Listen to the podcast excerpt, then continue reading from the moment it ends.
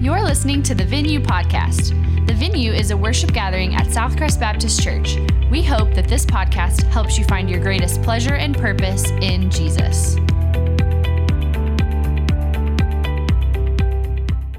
If you have your Bible, turn to the book of James. Uh, if you're new with us this we're going through uh, very slowly and intentionally through the book of James. We're going to be in starting in verse 12 here in just a minute in James chapter 1, and look forward to to seeing what God has for us this morning. I mentioned the, the hurricane earlier, and a lot of y'all maybe have been keeping up with that, or just you can't, if you're turn on the news at all on your phone, open up the news app or Weather Channel app, you can't help but see what's been going on with the hurricane. Um, and maybe something you picked up at some of the terminology, uh, just familiar with the hurricane after seeing all the news this week. But the east side of the hurricane is really the worst side. All of it is bad. That's the worst side and uh, they call that normally like I grew up in Florida, so kind of like Floridian language we would use is that it's the dirty side. So the dirty side because it's the worst side. Maybe you saw this week even as the hurricane was approaching the west coast of Florida, uh, all that eastern part of it of the hurricane was over Florida, and there were tornado warnings all over the state.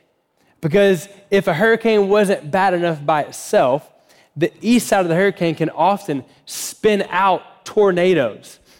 So you already have a hurricane, the wind, the waves, the rain, the storm surge, and then in addition to that, it can spin out tornadoes and be destructive. I remember in college, I went to the Baptist College of Florida, and uh, there was a hurricane that hit the Gulf, and it wasn't the hurricane wasn't that bad, but it spun out some tornadoes that destroyed several people's homes. So you've got really two things happening. One kind of led to the other, but there's really two things. You had a hurricane, and then out of that, you had these tornadoes. As we're, as we're studying in James, we've been under this context, this idea of, of trials, of, of hard times, when life is difficult. And in verse 12, I believe verse 12 is kind of a hinge verse. He, he's transitioning to not just trials, but temptations. And here's the reality to make sure we need to know trials and temptations are different. Okay? Like going through a hard time and being tempted to sin, those aren't the same thing, like in their DNA. But the reality is, oftentimes, a trial can kind of spin out, so to speak, like a tornado, a temptation. Isn't it true? I'm assuming you're like me, that you're more prone to, to be tempted by something when you're tired or hungry, right? Trials, difficult times, they can end up because you're already maybe like in a, a weakened state of mind or you're just physically worn out, maybe emotionally worn out, spiritually worn out. Your flesh likes to grab hold of that and, and walk you into temptation.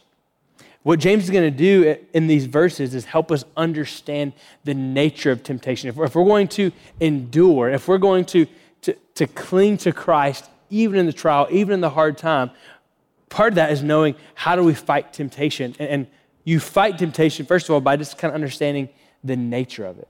So, what do you do when your trial turns into temptation? See what James has to say about it. Verse 12, he says, Blessed is the one who endures trials, because when he has stood the test, he will receive the crown of life that God has promised to those who love him. No one undergoing a trial should say, I'm being tempted by God, since God is not tempted by evil, and he himself doesn't tempt anyone. But each person is tempted when he is drawn away and enticed by his own evil desire. Then, after desire has conceived, it gives birth to sin. And when sin is fully grown, it gives birth to death. Now, I want to ask you, before I, pray, I want to ask you, what are you tempted with? Like, for every single one of us, there's going to be different temptations. There'll be some crossover, we all have different temptations. But the reality is, all of us are going to be tempted. Well, what is it that you're tempted with? I'm going to pray for us. And as I'm praying, you can pray too. Maybe ask that God would, not maybe, I, I want you to, to ask the Lord to help you in this area of temptation today. God, would you even right now show us those areas where we are weak, where we are prone to temptation?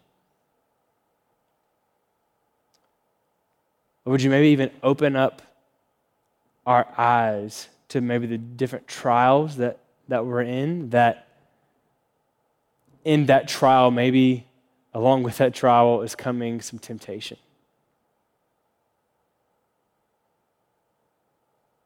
God, would you open our eyes? Would you, would you speak to us this morning as, we, your word helps us understand the nature of temptation and even in the context of, of just life being difficult, kind of one thing on another, between a rock and a hard place. God, would you show us how to endure, how to continue walking with you, even in those difficult times where we're also tempted? I would love you. Look forward to what you're going to do. It's your name we pray. Amen. First thing I think we see in the text that, if I'm honest, maybe is a little more implied than explicit, but I think it's, it's still there for sure. And that is this number one, remember temptation is normal. Temptation, even for the believer, is a normal thing. That's why he says, No one undergoing a trial should say, I'm being tempted by, by God. And each person is tempted when he's drawn away and enticed. He doesn't say, you know, none of the, none of the really weak believers are are tempted when this happens. And he doesn't say, for all you foolish Christians who can't seem to get your act together, when you're tempted, you shouldn't do this. No, all of us are going to experience trials, and all of us are going to experience at some point temptation. It's a normal part of life in this broken, fallen world. even as a believer, even as a Christian, you're, you're going to experience temptation. It doesn't mean that you're weaker, you're lesser, that you, you should have prayed more. No, it's just part of life. That's why, that's why James is addressing it. He knows that every single Christian is going to experience temptation, is going to, to experience the, the, being tempted to walk away from the Lord and find their greatest pleasure and purpose in something other than Jesus, to, to embrace something other than Jesus, to find more fulfillment, to find more satisfaction in something other than Jesus. It's a normal, regular part of life. That's why James is addressing it. If you go to the fair, anybody been to the fair yet this year? If you go to the fair, you may be tempted to eat something that is not the best for you, right? Now, I'm not dogging on, on, on fair food, but like you, you walk in the fair and you smell corn dogs and you smell fried Snickers and fried cheese. I don't know how they do that. I guess that's a cheese stick. Maybe that's not that impressive. like fried Oreos. There's strawberry lemonade that, like, for every one cup of strawberry lemonade, there's four cups of sugar. You know what I'm talking about? Like, that stuff is life changing. So many amazing things. Now, when you go in the fair and you see all that stuff, and you smell all that stuff, it's not wrong for you to desire that. Like it's, it's actually, if you walk through there and you're not tempted by any of that, I may think something's wrong with you, right? like, oh, this smells so good, it looks so good. Where it becomes a problem is what you do with that desire, right? Like think about my old buddy Garrett, who we were working at the fair one day, it's like 12 years ago, and in a, in a day's time, he had turkey leg, corn dog, fried Snickers, cotton candy, strawberry lemonade, sausage wrap. At the end of the day, he's like, I think my stomach kind of hurts. And I'm like, yeah, you reckon? Way too much junk food. Same temptation. It, he really gave into it. Where am I going with that? Temptation is normal and in and of itself is not wrong. The problem is when, when you give into it. So, so what, do we, what do we do with this? One, don't be surprised when you're tempted. Like how foolish it would be to go to the fair and be like, oh man, I can't believe I'm having these longings to eat a corn dog. You're at the fair. Right? I, can't believe, I can't believe I'm having these longings to drink a gallon of strawberry lemonade that is straight sugar. Eh, you're at the fair. Of course, you're going to be tempted with that. Y'all, in this fallen, broken world, you should not be surprised that you're tempted. That's why Peter says to, to be sober minded, to, to be alert, to keep your, to, you can use this phrase, keep your head on a swivel. Like, watch out because temptation is a normal, regular part of life. Don't be surprised that you're tempted. And, and the second thing I would say, kind of, maybe, maybe almost the flip side of that, is don't be hard on yourself. Because temptation is normal for every single believer. You, you, you don't need to be hard on yourself when you are tempted. I, I would say that if you get really down on yourself, man, why am I being tempted with this? The reality is that's just going to make you more susceptible to give in to the temptation. When you're tempted, you're in good company. Do you know who else was tempted? Jesus. Jesus was tempted. So don't jump off into the deep end. Oh, what is wrong with you when you're tempted? No, Jesus was tempted too. Hebrews 4 says he was tempted in every way that we were, yet without sin. And he's a high priest who understands our weakness, so we can come into his throne room boldly. Rather than like, oh, I'm being tempted with this, I must be a terrible person. No, know that Jesus understands what it is to be tempted, and you can go, you can go to him in that temptation. Remember, temptation is normal. So if it's normal, what does James say about where it comes from? He says, verse 13, no one undergoing a trial should say, I'm being tempted by God. By the way, trial and temptation here, same Greek word. Again, this, this, over, this idea that so often in trial, temptation flows out of that. So often, because of our weak, fallen nature, in when life is hard, we're tempted to give up on God or to sin against Him. He says, No one should say, I'm being tempted by God, since God is not tempted by evil and He Himself doesn't tempt anyone. Here's the second point. He's helping us understand with temptation. Don't blame God for your temptation. Don't point the finger of blame at God. We're so prone to, to want to blame and, and put things on other people or put this is God's fault. And, and James is saying, don't point the finger of blame at God. He's not the one tempting you. He uh, expounds on it a little bit. He says, God is not tempted by evil. And while it doesn't say therefore, I think the kind of idea is therefore, and he, does, and he himself doesn't tempt anyone. So God isn't tempted to sin. He doesn't find delight in sin. And so we can trust in that He doesn't delight in you being tempted to sin. He doesn't find pleasure in you being tempted by evil. It's not from the Lord. When, when you feel yourself desiring sinful things, it's not from God. Why is that so important? Because if you get this twisted, you're going to end up with a twisted view of God.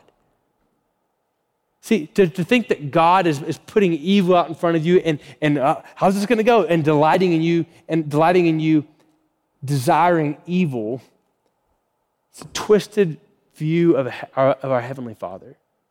God is not a God, He's not a father who delights in His son falling down the stairs and hurting himself. He's not a father who delights in his daughter placing her hand on the hot stove. They told her not to touch, and she touched it anyways. He doesn't delight in seeing her scream and shriek and step back with her hand burned. No, he's a good, loving father who has no delight in your temptation. Why is that so important? If you had this idea that temptation is from God, when you're tempted, you'll run from God instead of to God. And what a shame it is to run from God in the time we need Him most. You can think back to Hebrews 4. Like, He understands our weakness and He's, he's inviting us to come and say, Lord, here's where I'm struggling. But if, you're, if you think He's the one that's caused this temptation, you're not going to do that because you're going to view him as wanting to hurt you rather than to help you. So James says, don't point the finger at God. He doesn't tempt anyone.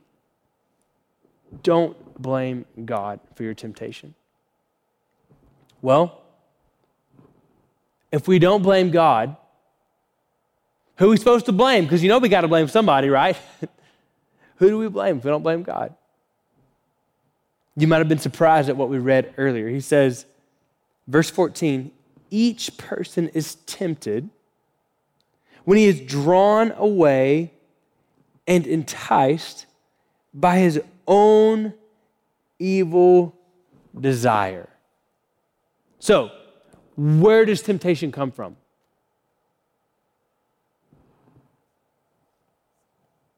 I'm going to read it again. Not a trick question. Each person is tempted when he is drawn away and enticed by his own evil desire. So, where do evil desires, where does temptation come from? Yourself. Wait, that can't be true. Surely I can blame my parents, my genes, my circumstance, my lack of nurturing at home. Surely there's someone else I can blame. Surely I can blame the school system. Surely I can blame my grandparents. No, he says the problem is with you. Well, if my church would have been better growing up, and, I mean, that, that's helpful too, but no, the problem is with us. James is pointing out we are our own worst enemies.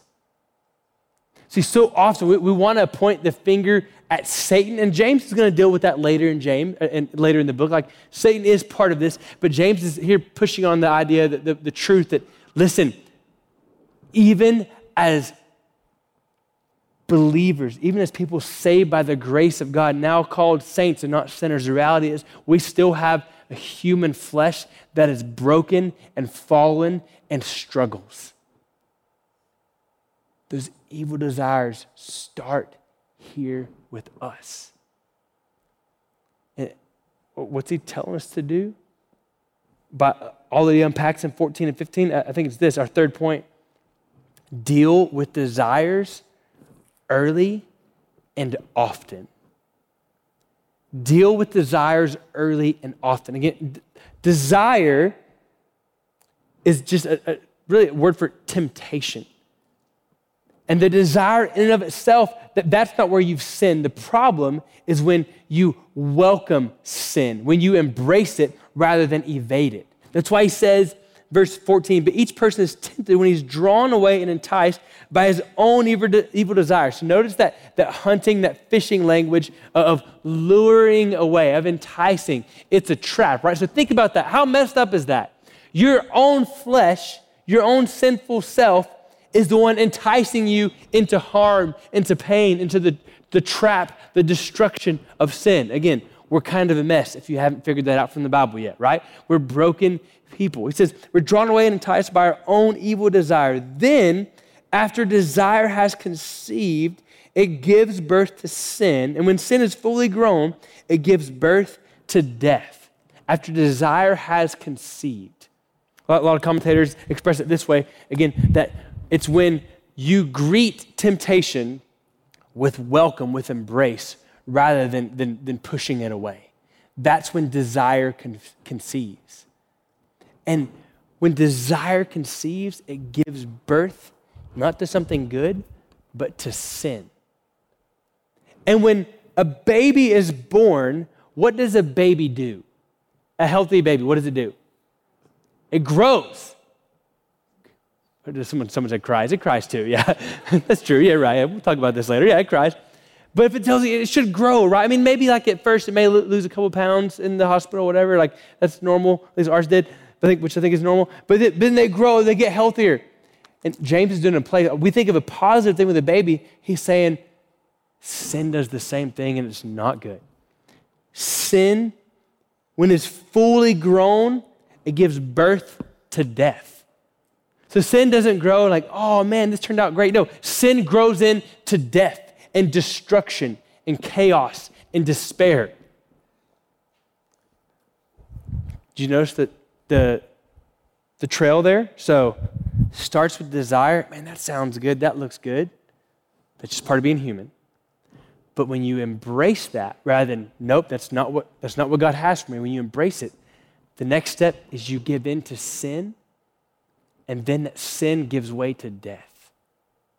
See, James is confronting something so popular in, our minds, so common in our minds. We're prone, we're, we often think, well, if I just sin this one time, I'll feel better. I just need to get it out of my system and then I'll be good. I just need to say this one thing, then I feel better. I just need to look at this one thing, then I'll feel better. And James is saying, that's a lie from hell. When desire conceives, it gives birth to sin, and sin grows into death. So it doesn't, it doesn't, you don't feed sin and now it says, oh, thank you for feeding me, I'll leave you alone. No, you feed sin and it just gets bigger and bigger and worse and worse. So James saying, you got to deal with desires early and often, or they will grow out of control. Like, just because I think it's a very concrete picture and easy to explain, as an example of this, it would be like someone, I'll just do it from a guy's perspective. A, a married man saying, I won't even, we won't even use, uh, I'll use lust, like desire, but I won't use it in the idea of sexual sin well, uh, uh, like, yeah, something with sex. We'll just use lust and desiring something God has not given to you, or trying to find something uh, that you want in a way that God hasn't given you to receive that thing you're looking for. So every person looks for admiration, affirmation, affection. It's how we're wired. As a, as a married man, God has told me to find admiration, affection, affirmation in my wife, Lauren. What if I, uh, maybe I'm not getting that? Maybe she's going through a hard time. This is not real. I'm just making this up, right? don't, be, don't be worried. But what if she's going through a hard time? She's going through a trial. Now I'm kind of in a trial. And then out of that trial, I'll say, you know what? Like, maybe I can find admiration, affirmation, affection somewhere else. The thought coming into my mind, that desire initially, that's not wrong. The problem where desire conceives is when I go, man, that would be nice Maybe I'm going to go talk to that person. Maybe I'll shoot that person a message. Maybe, maybe they'll encourage me a little bit. Desire has conceived, it gives birth to sin.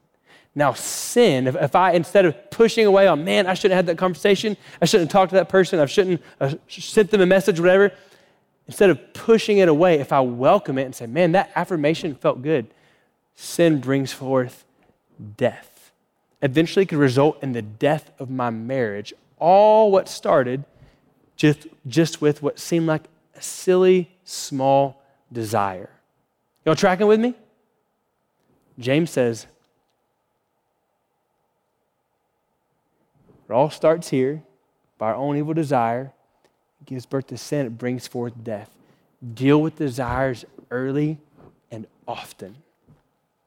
If you show up at our house with a baby tiger, first of all, that's going to be super cool, right? Like, I'm like, that's awesome, it's a baby tiger. And I'm going to want to pet the tiger, and I may even want to snuggle with the little tiger.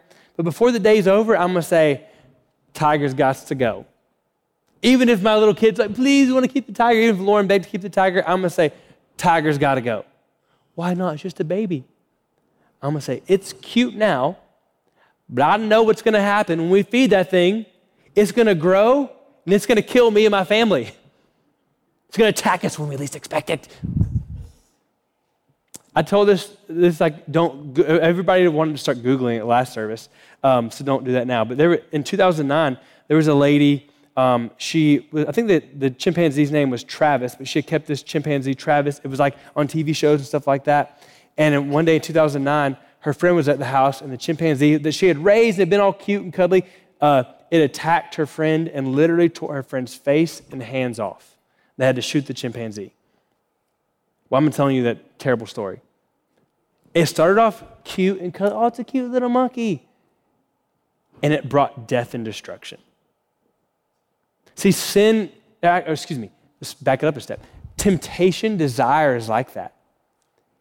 When you experience temptation and desire, it feels cute and cuddly and snuggly. Just the idea of temptation. I mean, just not acting on, just thinking about whatever it is you're being tempted with can make you feel good. But the problem is when you pursue that momentary, fleeting, fleeting temptation, it just grows and brings destruction. What is cute now will destroy you later deal with desires early and often. And if, if, you need some motivation for that, James gave it to us back in verse 12.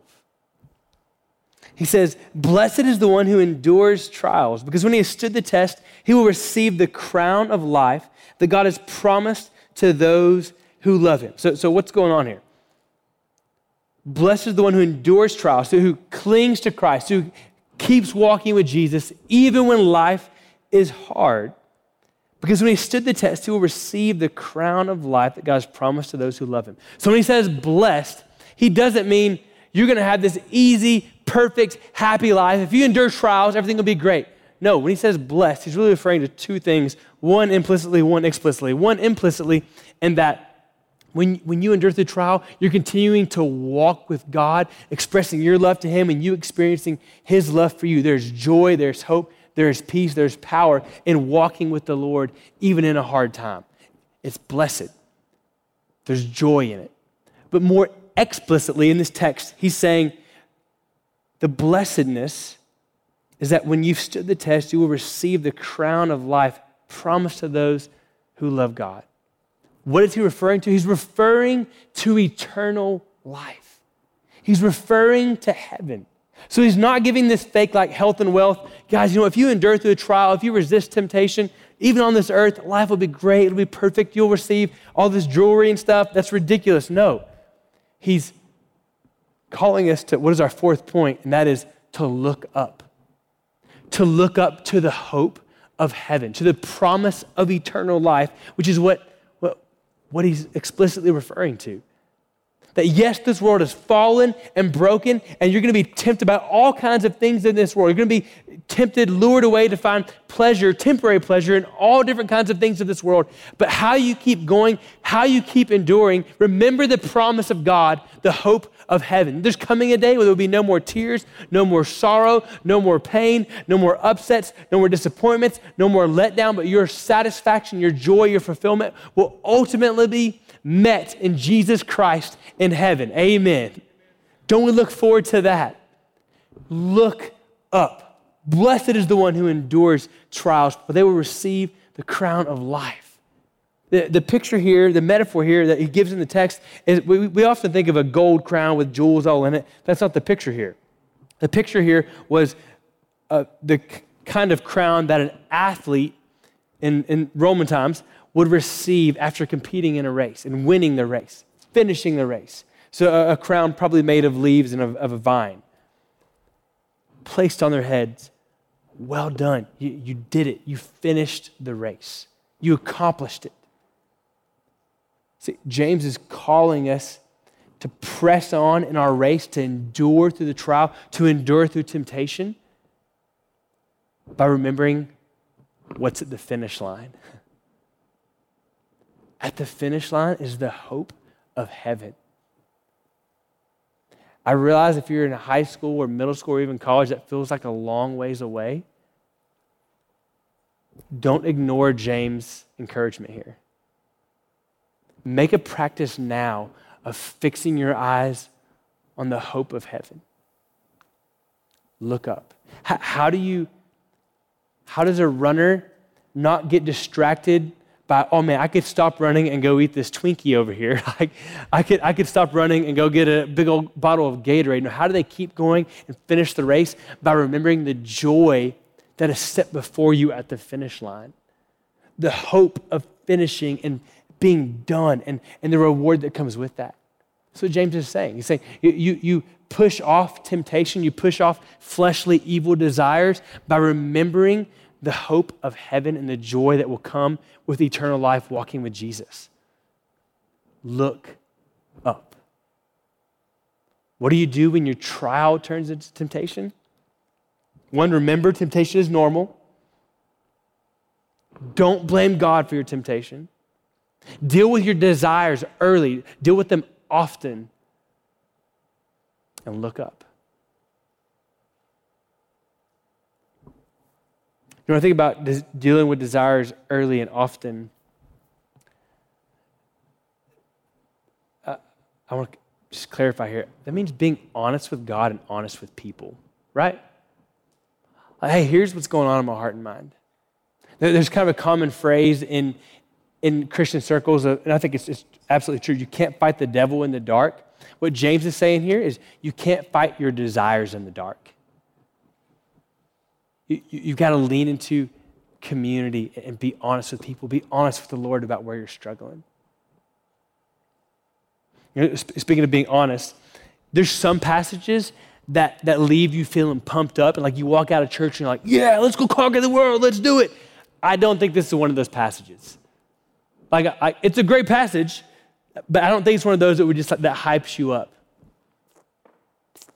It's just kind of real, like just a reminder that yeah, your your temptations come from within because you're you're a mess. People often think that James and Paul they don't see eye to eye. I, I totally disagree. I think they're looking at the same diamond just from a different angle. See, James, excuse me, Paul in Romans 7, he kind of says the same thing that James is saying here. Paul in Romans 7 says, The things I know I should do as a Christian, and, and finding my greatest pleasure and purpose in Jesus, and loving my neighbor as myself, and, and living a generous life for the kingdom of God. Those things that I know I should do, that in reality I want to do because I'm a follower of Jesus, he says, Yeah, those things, I don't do those things very often. I mess up all the time. And then he says, The things I don't want to do as a follower of Jesus, the things that I know are wrong, acting out in anger, being prideful, looking at someone with lust, being jealous of what other people have, those things that I don't do, yeah, those are the things that I do. he says, I'm a complete mess. Who, who's going to save me from this wretched body? And he says, Praise be to Jesus because he is my hope.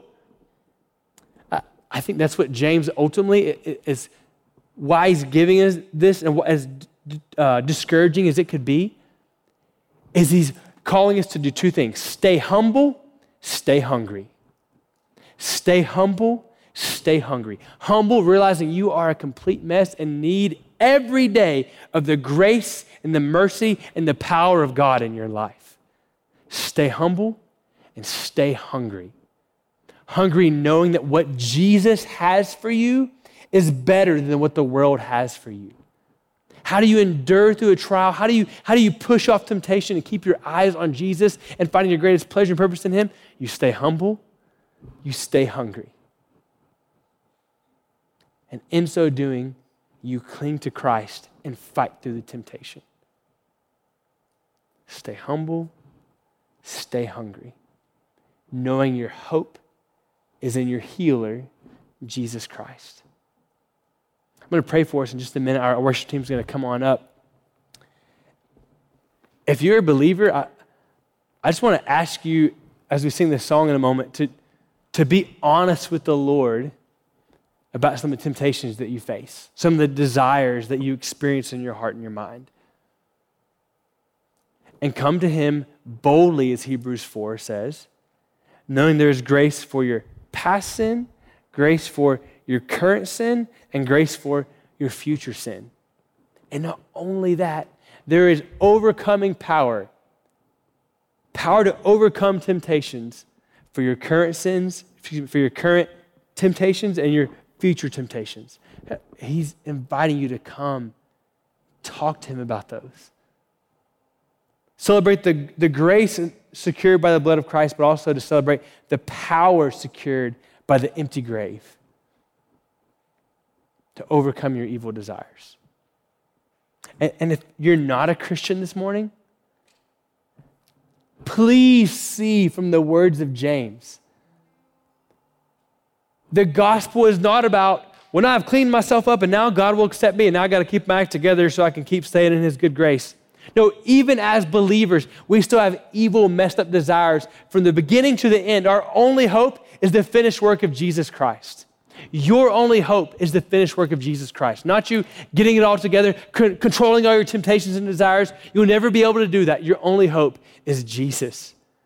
He's offering you forgiveness and hope and salvation and the power to overcome your struggles if you will simply turn to Him. Put down the shovel of trying to, to work and and dig out the holes in, or dig out the mess in your life and realize you're never going to dig to the bottom of it. Your only hope is what Jesus has done for you. Put that down. Come rest in my arms. Walk with me. If you don't know Jesus and you want to come into a relationship with him this morning, maybe you sense him drawing you to himself.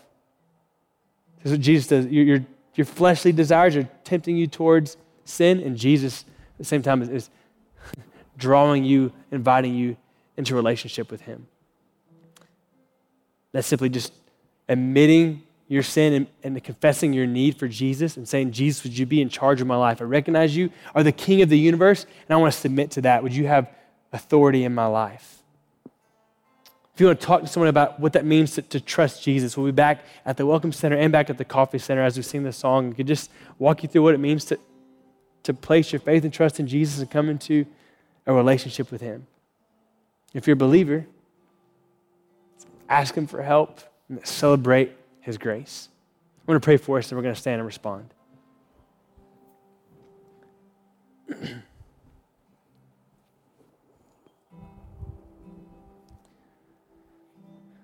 Jesus, thank you that you are, you are our hope. That even though we still struggle with evil desires, that we're prone to be messes, that you gave your life for us. And in you there is hope, joy, and victory. Lord, would you teach us to walk in that victory over temptation? God, help us to be real even right now just about the, the ways that we struggle and the areas in which we are tempted to come to you, knowing that you know what it is to be tempted, even far greater than we could, because you never give in. So you, you never gave in. So you know the full power of temptation, much greater than we do. What mercy and grace there is in your arms. And God, for those that, that don't know you, would you draw them to yourself this morning? As we sing and pray, would you just stir our heart's desire for you? God, we love you. In your name we pray. Amen. If you were encouraged by today's message, subscribe and rate us wherever you stream your podcasts. To learn more about the venue at Southcrest, visit us online at southcrest.org or on Facebook and Instagram by searching for Southcrest Baptist Church.